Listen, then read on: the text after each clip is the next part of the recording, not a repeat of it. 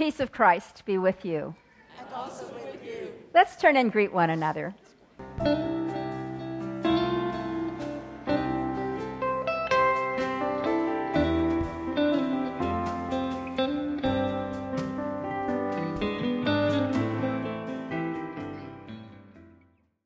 We welcome you to Laguna Presbyterian Church, especially if you're visiting with us today. We are just delighted that you're here.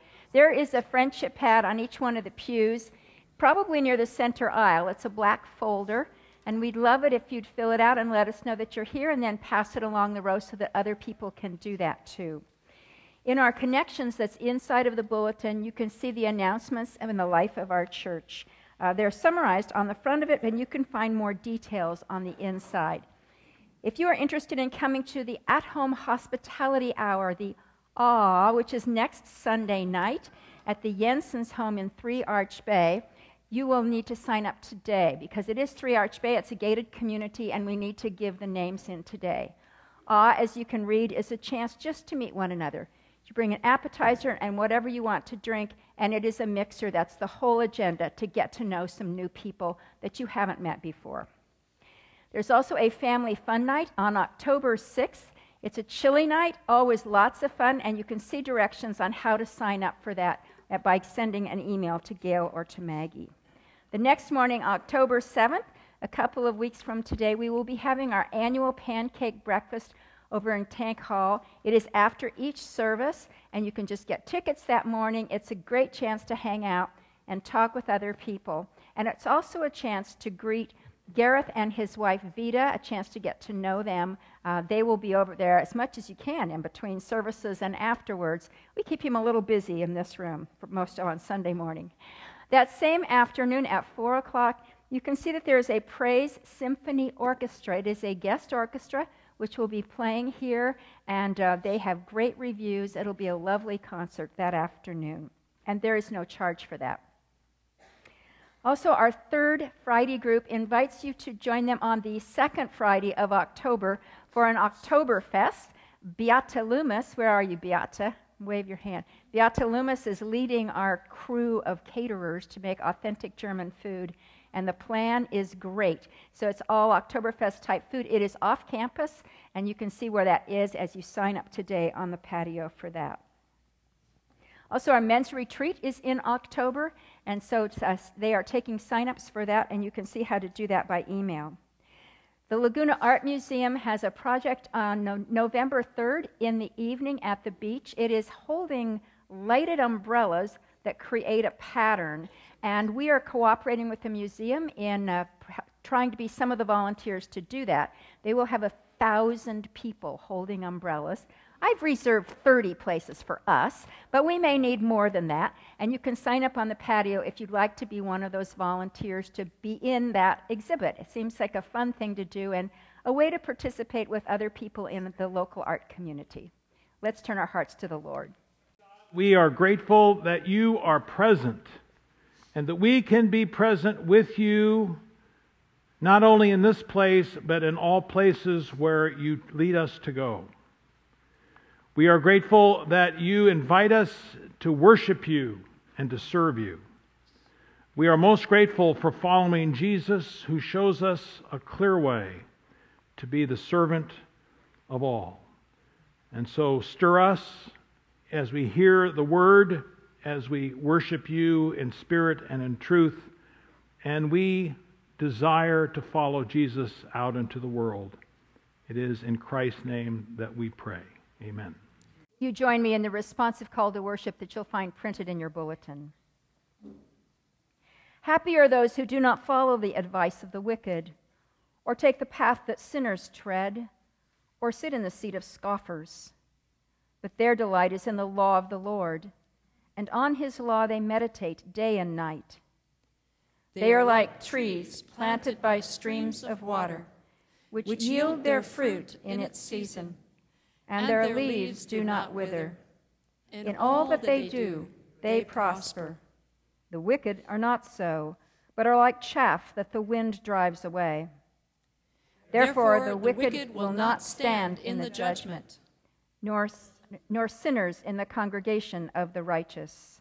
For the Lord watches over the way of the righteous, but the way of the wicked will perish. The Lord is my light and my salvation. Whom shall I fear? The Lord is the stronghold of my life. Of whom shall I be afraid? Let us stand and praise God together.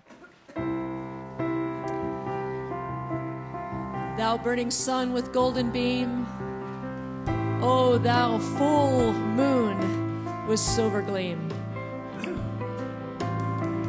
Oh, praise him, church, this morning. Oh, praise him we sing Alleluia. Alleluia. We lift up our Alleluias. Sing together, church. All creatures of our God.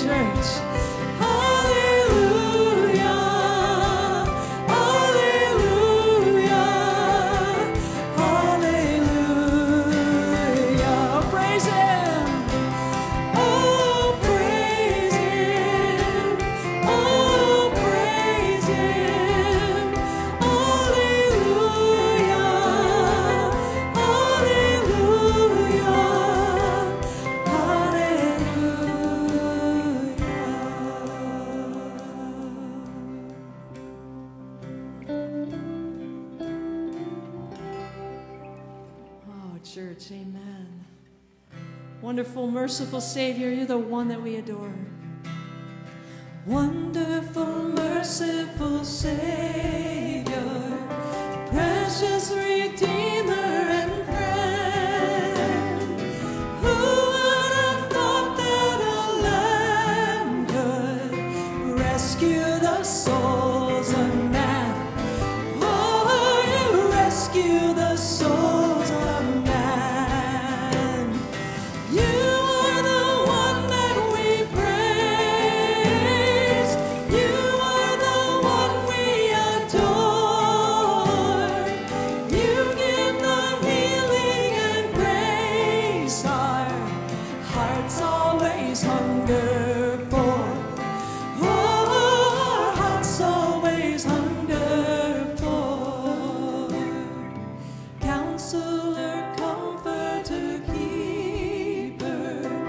Spirit.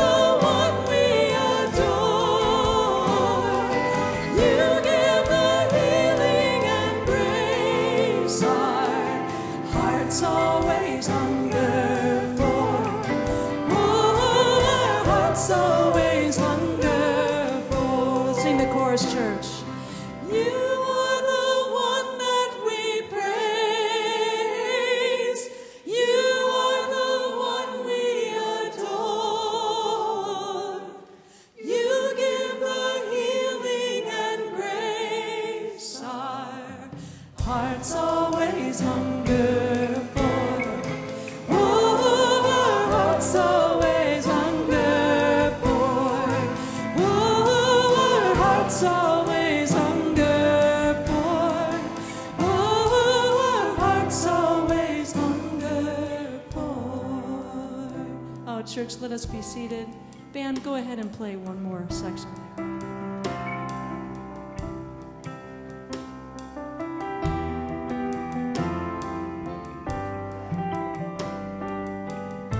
Who would have thought, church, that a lamb could rescue our souls?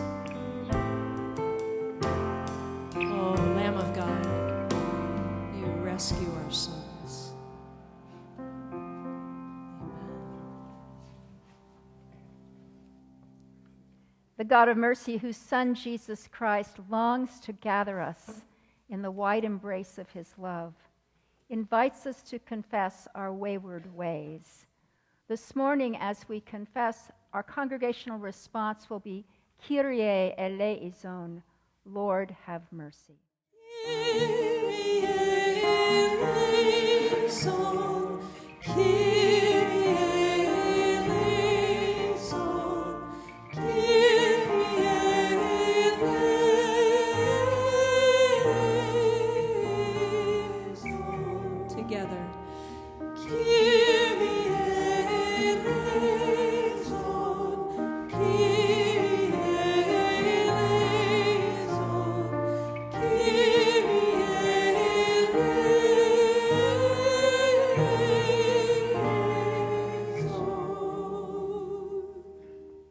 God of mercy, we confess that we have disobeyed your commands.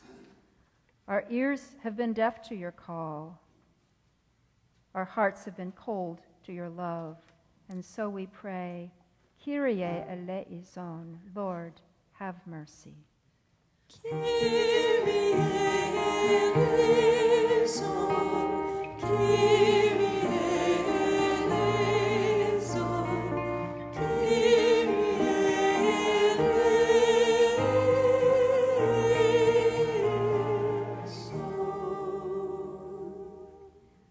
hurt others and dishonored your name in thought, in word, and in deed. And so we pray, Kyrie eleison, Lord, have mercy.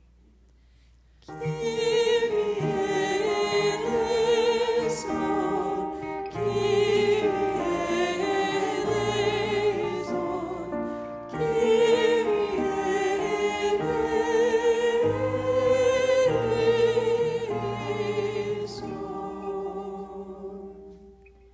your great mercy, receive us yet again as your beloved children, not because we are worthy, but for the sake of him who loved us and gave himself for us. Kyrie eleison, Lord, have mercy.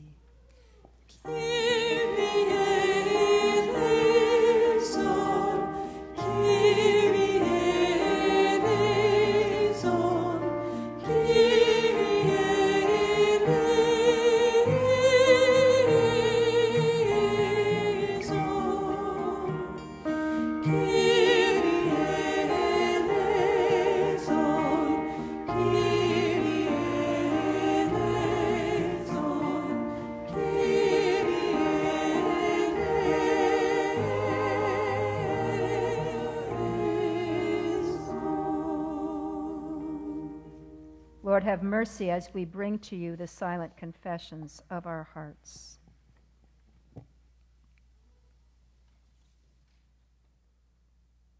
For we pray through Christ our Savior. Amen. My friends, hear the good news. This saying is sure and worthy of full acceptance that Christ Jesus came into the world to save sinners.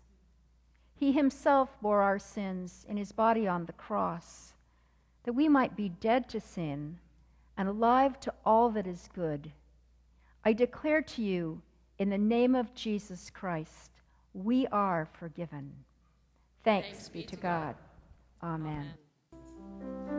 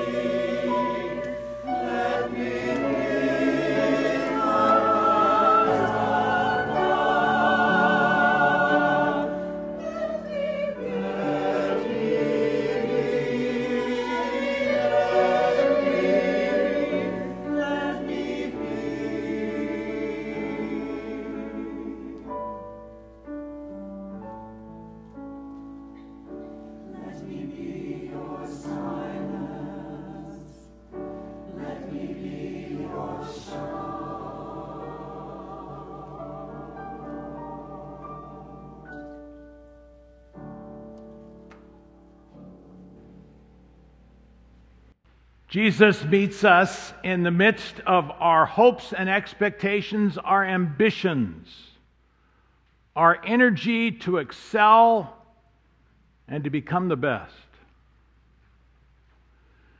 Jesus takes all of that and turns it into a pattern that is different than the one that we see in the world. Jesus turns it into an attitude of how we help others succeed and do well. There is a geography to the gospel. In the first half of the gospel, Jesus is ascending with the disciples and things are going quite well. In the middle of the gospel, Jesus is at the high points of Caesarea Philippi and the Mount of Transfiguration. And for some of the disciples, things are extremely good. Peter, for example, says in this text, Lord, it's good if we can just build some special shrines here and stay here for a while. But Jesus has a plan to descend from the mountaintop all the way into death and suffering, and betrayal, denial, desertion. Jesus has set his sights on failure, not very American. The gospel and human ideals come into conflict in the tough teachings of Jesus.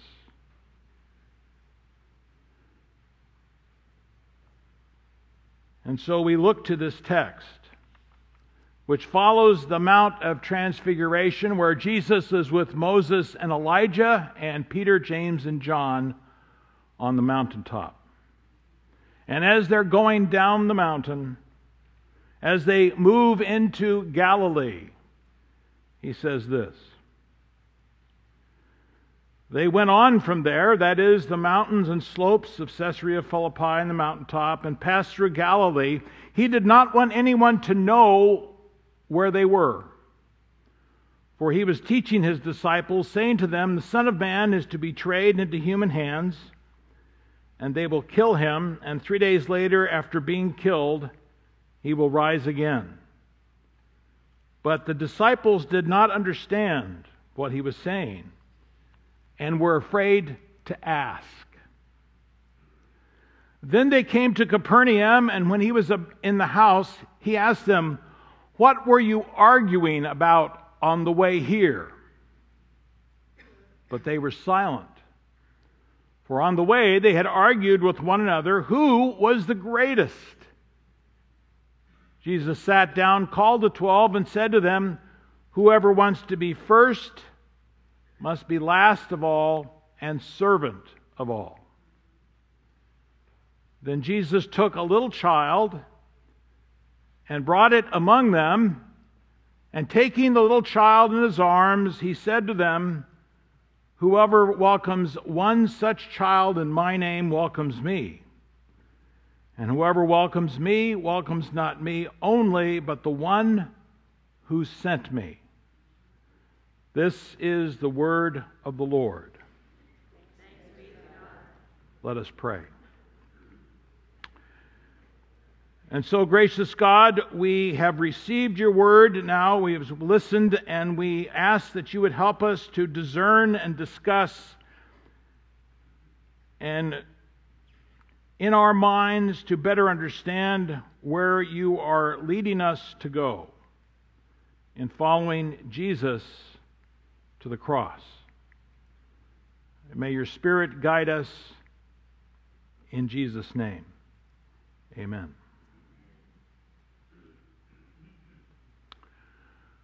So, the important word here is the word great.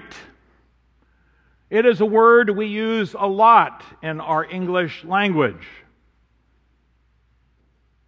We want everything to be great, positive, energized. We want to be great. How are you feeling today? Great. Or not so great. That Greek word we even use today, it is the Greek word mega. We use mega millions. Someone wins the lottery, they're great. It simply means the person who's the highest, the mightiest, the biggest, the, the most powerful, amazing, awesome, wonderful, qualified, virtuous, worthy, distinguished, esteemed, preeminent, notable, famous, noble, best, excellent, and eloquent person you can know. We all want to be that. The downside of that is some of us actually think we're that, and we've given to our arrogance. We're become full of ourselves. We think we're great. Jesus wants to make sure that the disciples have a clear definition of great. Great is a term we hear in America today. We awfully we want to be a part of a great country. No apologies to that. But then we get down to the definition of what, what does great really mean? I did a little research on this to find out what some writers are thinking great means in America today. It's very interesting when it gets right down to it.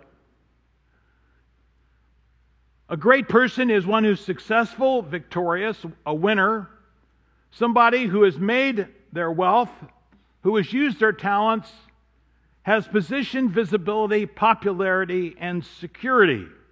They're great. They're the best at what they do. We admire athletes and musicians who are great. We admire preachers who are great.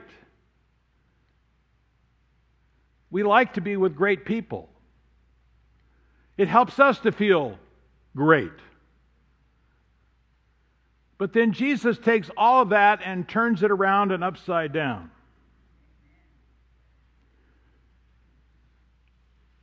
Jesus sets up the dynamics of this controversy in the way he handles the 12 disciples. You put yourself in the place of those 12 disciples and feel what they must have felt when Jesus is there with the 12 and he's teaching them, and quietly he pulls Peter, James, and John off to the side and he says, I want you to go with me to the mountaintop. The rest of you disciples can stay behind. How do you feel as a disciple? I guess we don't measure up. We're not great enough. Jesus intentionally divided the disciples into two groups the nine who were behind and the three who went up the mountain with him. He wanted the ones who went up the mountain with him to get a very special message. And on that mountain of transfiguration, there is Jesus with Moses and Elijah. Now, we think Moses and Elijah are great. That's the reputation they have in Jewish tradition. After all, Moses is the primary articulation of the Torah, the law, and Elijah is the primary articulation of the prophets, the greatest of both. But when we look at both the lives of Moses and Elijah, we find out that their greatness reached a peak moment in the midst of their life, and from then it was downhill. It seems to be a consistent pattern with God. If you want to be great, Jesus will take you to a high place and then tell you how far down it is and how you're going to go. For Moses remembered, he was at the mountaintop and received the law, and that after that, he had to face his failure. And God said, Because you have failed, you're not going to the promised land. You can go up on the mountain and look at it, but you can't go in. Moses ended his life as a failure. We don't like to think about that. Well, let's look at Elijah. Elijah was at the mountaintop too when he conquered the powers of Baal on Mount Carmel. He won the great battle of God igniting the wet bull with lightning from above. And all the prophets of Baal were killed. And he was on top of the world. He had conquered the enemy. And do you remember what happened to Elijah after that? Jezebel said, I'm going to have your head. And Elijah ran off into the wilderness. And he was depressed and he felt alone. And if you're a fan of Mendelssohn's Elijah, you remember that great bass baritone solo, I, only I, Lord, am left. Now take away my life. Well, that's a hero. So Elijah really ended up his second part of his life in a pretty bad place, too. So, what does that tell us about what's going to happen to Jesus? And if the disciples were reflecting back on this moment, what does that say to Peter, James, and John about what's going to happen to them? Greatness is more and more looking like the person who's failed, who's lost, who's grieving, who just doesn't measure up in the end. Jesus wants to be very clear about the definition of greatness. So Jesus expands that definition and says, with a child in the midst, if you receive this child as you receive me, you'll know that you receive me as you've received God. And that is, if you want to be the first, you must choose to be the last. If you want to be the leader, you've got to be the servant of all. That Greek word receive is a very interesting word. You know, it's translated often receive or welcome. They're very nice words. But you know, the actual Greek word is much more provocative. It means to deeply invest in the least people around you the little child, the woman who doesn't have any esteem, the poor, the immigrants, the people who have no greatness. Jesus is saying, I want you to invest deeply in this child and invest deeply in those people. I don't want you to just welcome them. I want you to live your life for them. That's greatness.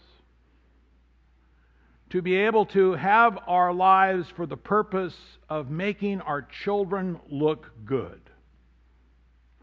To live our lives for the purpose of making women who have no power to be empowered.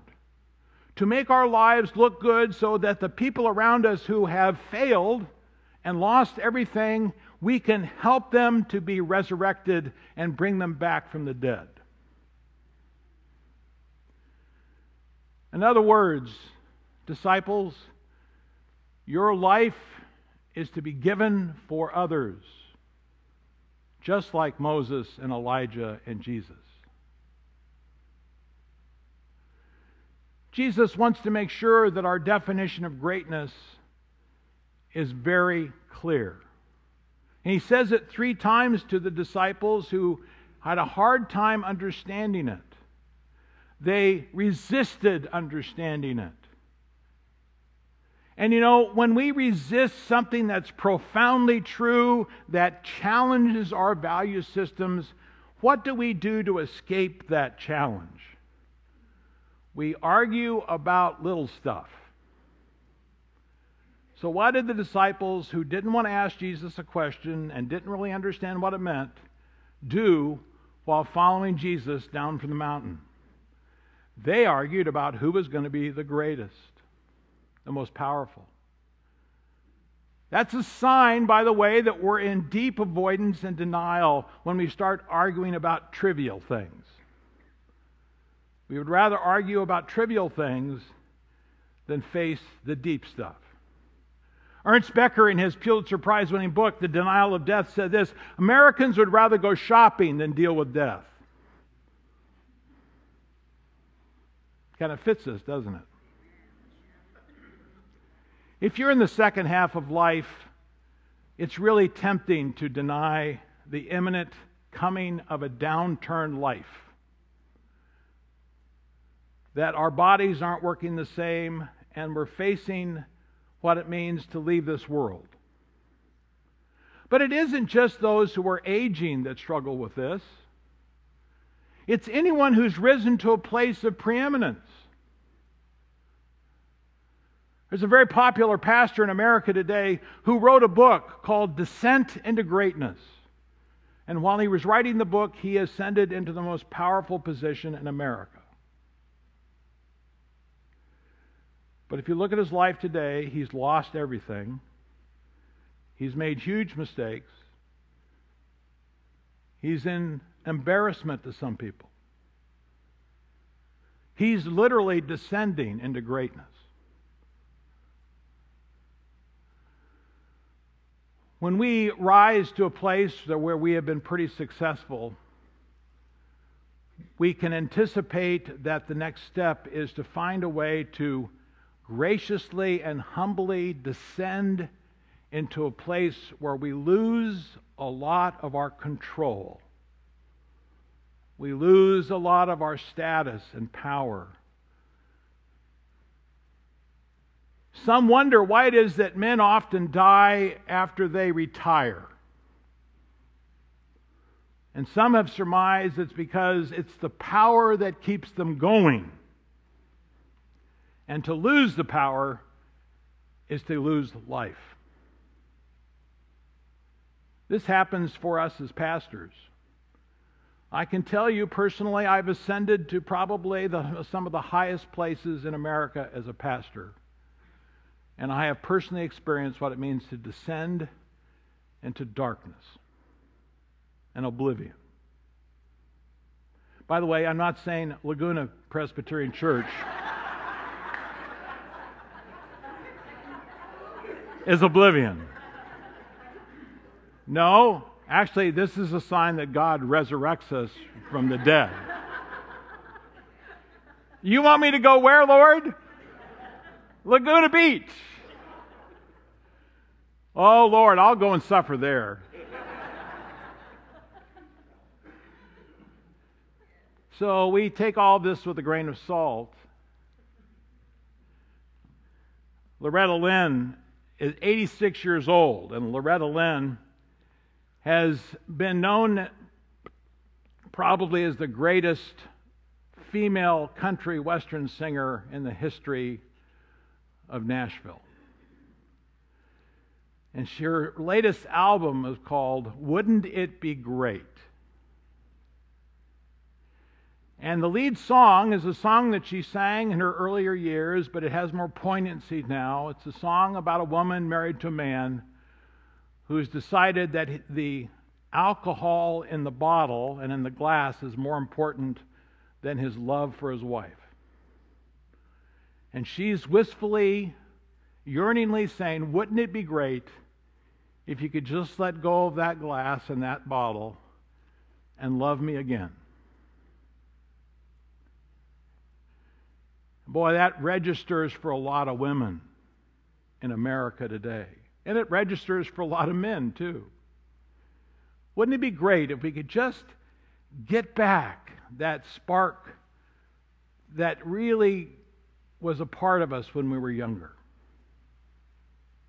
This is the amazing good news of Jesus. Jesus is saying to us if you are willing to go there and follow me into a difficult place, I will be with you because I've been there before and I will help you discover greatness as acts of service to helping other human beings who are going through even more difficult things than you are. And I bet you've experienced this if you've gone through hard times. There have been moments where those hard times are actually useful as to how you help another human being in their difficulties. There's nothing more powerful than when you are with a person who's going into the doldrums of life and you let them know, I too have been there and I am there with you. Isn't it great? And wouldn't it be great if we could all see the church and even a country where our primary pattern was to descend into greatness as a servant to all the peoples of the world? This past week, the Jewish tradition, the Jewish religion celebrated Yom Kippur, right after 10 days of Rosh Hashanah, 10 days of doing without, of abstinence, getting up to the Day of Atonement, which is a day of repentance. And the movement of Yom Kippur is the recognition that I have got to stop, stop looking out for number one, and I've got to start looking out for the people around me. And it's a day of reorientation. I must die so that others might live. And we believe that in the church because we believe in Jesus. And the disciples learned it, but we usually come by it the hard way. You know, I love to, love to get some sleep on Saturday night before I preach. Last night I didn't get much sleep. I was asleep in a dead sleep about 3 o'clock this morning, and the cat came and woke me up. The cat wanted some attention, and I kind of dozed off, but the cat was not going to be turned away. See, this cat believes that I am his chief servant. And he wasn't going to give up because I was sleeping. Now, we happen to be in a new home where lights go on automatically when somebody enters the room. So, guess what that cat did for the next 15 minutes? He went and he left. He went and he left. The lights went on, the lights went out. The lights went on, the lights went out. And his statement was to me, You will be my servant. So I finally got up and he wanted some water. And that's kind of the way God's message is in our lives. We go and we come, the lights go on, the lights go off. And we wake up out of a deep sleep, and God says, You will be my servant. And it's great because you see the results of what it means to have gone through hard times to help other people to be lifted up out of their difficulties. And isn't that great? Let us pray. Oh Lord, we are so grateful that you have shown us a way to be great that helps other people, all the way from the youngest and the least throughout the world, that we might serve them and help them to become everything that you have created them to be. Isn't it great? Thank you for showing us the way of Jesus. But also help us when we become discouraged and don't want to get up and serve the people around us. It's hard work, it's painful, and we have to give up things that we so treasure. Help us descend into greatness. Through Jesus Christ we pray. Amen. Please stand as we affirm our faith together from the book of Philippians, chapter 2.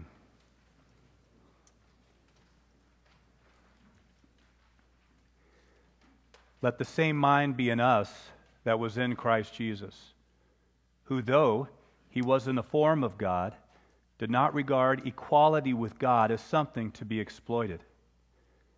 But he emptied himself, taking the form of a slave being born in human likeness and being found in human form, he humbled himself and became obedient to the point of death, even death on a cross. Therefore, God also highly exalted him and gave him the name that is above every name, so that at the name of Jesus every knee should bend in heaven and on earth and under the earth and every tongue should confess that Jesus Christ is Lord to the glory of God the Father. You may be seated. Let us now look to the Lord in prayer together. Lord Jesus, you came as a servant and you showed what it truly meant to be great. You know how power and domination are deeply ingrained in our culture and within us. And so we pray that you would empower us more and more to be great as you were great. It's in that spirit that we pray this morning for those who have risen to positions of power leaders in politics and government and finance and science, religion, medicine. Our prayer is that they would be moved by your Spirit to resist temptations to think more highly of themselves than they ought, that they would resist the temptation to abuse their power, that they would be given wisdom and strength to use their gifts for the good of all. We pray this morning for the small and the weak and the vulnerable here in our own land and around the world. Children crying for food and water and love. Those who are ravaged by war. Refugees fleeing in desperation, looking for transit camps for glimmers of hope. Those who have experienced abuse of domestic violence and bullying and misuse of sexual power. We pray for those victims of natural disasters, particularly the flooding and the aftermath of hurricanes and typhoons. We pray for those who suffer physical and emotional pain, for those who have known loss of family members and close friends for those who have felt the loss of loved ones by gun violence and other tragedies. Lord, this morning we also pray for ourselves, for our families, for our congregation in this time of transition. We pray for Gareth and Steve and Kathy as they lead us in this time of reflection and preparation. We pray that each of us who call Laguna Presbyterian Church home would in this time be even more active, more present for worship and fellowship, more faithful in our giving to the ministry we do together in the name of our Lord. And by the way, Lord, lest we forget, deliver us from thinking more highly of ourselves than we ought Deliver us from abusing our power. Grant us wisdom and strength to use our gifts for the good of all. Lord, in your goodness and love and compassion, heal us where we are broken and comfort us with the presence of your Holy Spirit and encourage us always to seek and follow the example of our Lord Jesus Christ in all that we do and say. And finally, Lord, we pray for the day when your will is done on earth as it is in heaven. Praying together, Our Father, Father who, art, art in, in heaven, heaven, hallowed be thy name. Thy kingdom come Thy will be done on earth as it is in heaven. Give us this day our daily bread, and forgive us our debts as, we, forgive, our debtors. And, lead us not into temptation, but deliver us from, evil. For thine is the, kingdom, and the, power, and the glory, forever. Amen. Let us now worship the Lord with our tithes, our offerings, and our gifts.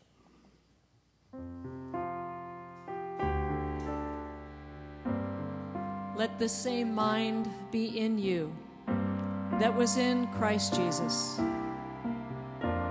who, though he was in the form of God, did not regard equality with God as something to be exploited, but emptied himself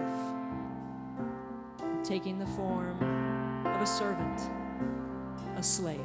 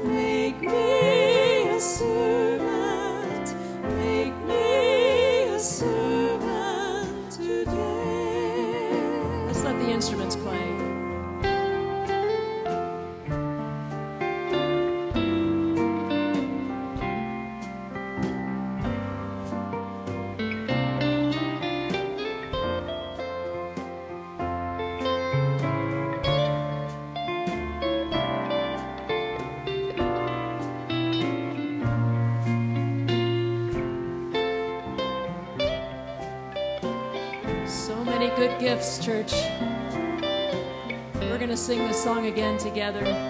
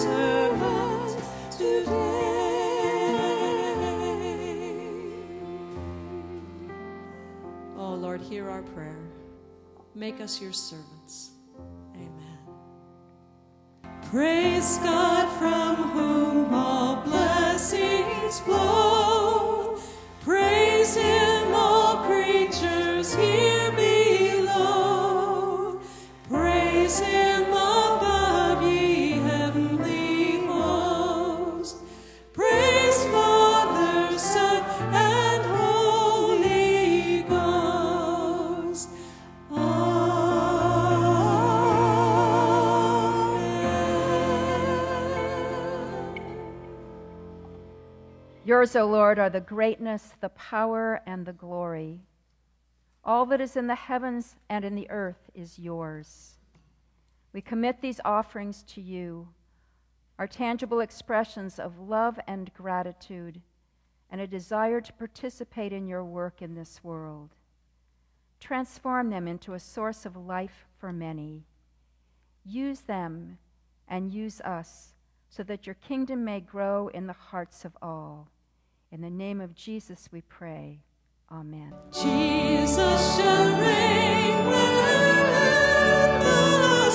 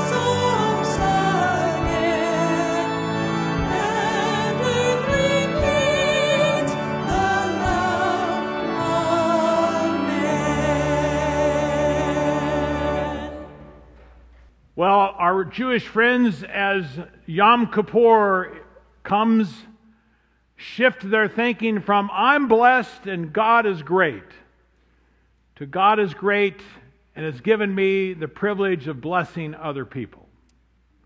The Day of Atonement. And so we often use this phrase we are blessed to be a blessing. We are given a lot that we might learn to be servants in our harder, harsher days, that we might be able to lift others up. And so, with that in mind, go in the grace, mercy, and shalom to help others be complete human beings and to walk in the way of the living God through Jesus Christ. Amen.